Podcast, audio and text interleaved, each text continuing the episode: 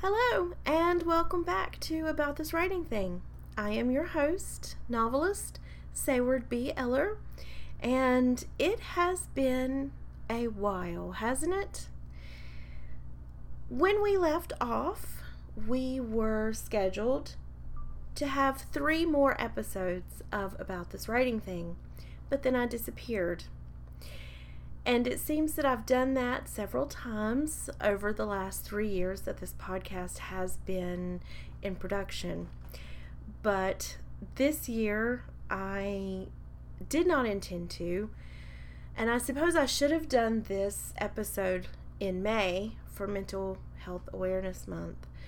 But I have had some grapplings and I want to talk with you about them just briefly today. I certainly don't want to bring you down or give a sob story, just kind of an explanation and let you know what to expect coming up from about this writing thing. I lost a very dear friend in February. It was actually February 2nd when episode 6 came out that I found out she passed away. I got a one line message from her wife informing me that she had passed away the night before. And I immediately called her sister, who confirmed that she had indeed passed away very suddenly. I had spoken to her the day before, and I know that she was feeling kind of rotten with her chemo treatments, and she had some concerns that we talked about. And she was going to speak with her doctor about it, but of course she didn't get that time. So losing her suddenly was devastating. We had been very, very good friends since 2000, 2006 when we met. We became fast friends, and it was just very devastating, and it, it's still devastating. But with grief and loss, we get to a point where we can actually manage to get through the day without crying and we can manage to get through the day without thinking about them constantly and how we're never going to hear their voice again. So that happened in February and it's just kind of been compounding things. You know, I had COVID in January and then I lost my very, very dear friend in February. And of course, the writing career has stalled on the traditional publishing front. Publishers were, uh, they loved the book. They gave nothing but rave reviews about the book, but no one picked up the book. So all of these things came together to create a perfect storm. I left my home of over 30 years in November. I got COVID in January. My one of my very best friends died suddenly in February. Yes, she had cancer, but she had cancer before. She beat it. And I'm so stupidly optimistic sometimes, especially when it comes to people that I love who are sick. I feel like the universe couldn't possibly take them. And it comes as a great shock when it does. So, all of these things came together and then with my writing career stalling hearing nothing just being in this wasteland of nothingness and loss and just homesickness. It just culminated, and I. There are so many days since since January where I have just not even looked at my computer because I couldn't bear. I just didn't have the energy to do it.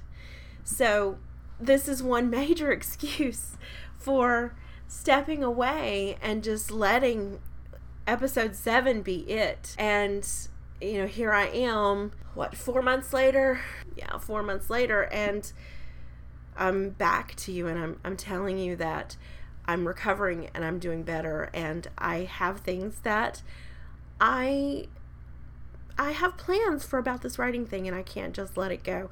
Even though it seems like everybody in the world has a podcast now and, and every writer is talking to you about writing in some way. But we all have different experiences and if I can reach you know, a handful of people with my experience and it helps them, then that's what I'm here for. So I have um, a couple of really great ideas that I'm planning to bring forth. I am going to Scotland in two and a half weeks, so I won't be doing anything with the podcast this morning except for preparing. And um, I do hope that you guys will come and join me when I come back this time for real, I'm not going, hopefully, I'm not going to let anything stop me in my tracks. Imposter syndrome.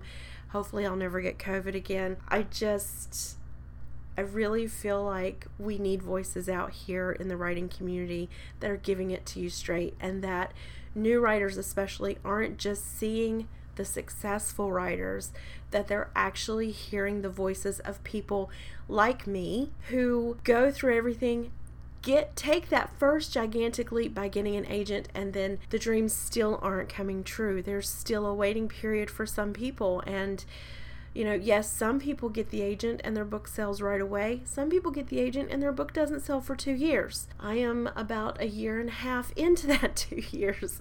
So, um, I want to share my story with you and I want to share other people's stories. So, uh, one of the things that I'll be doing is incorporating um, interviews and, and buddy talks with other writers that I know. So, hopefully, you will stick around and come back to hang out with us and see what other writers are going through as well.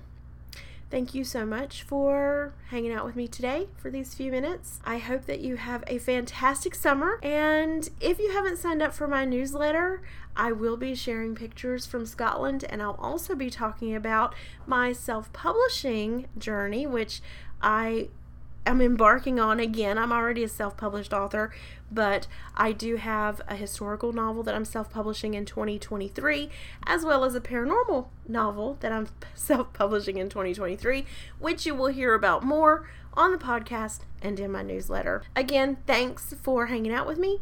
Have a fantastic summer, and I will see you again, or I'll talk to you again soon. As always, take care and keep writing.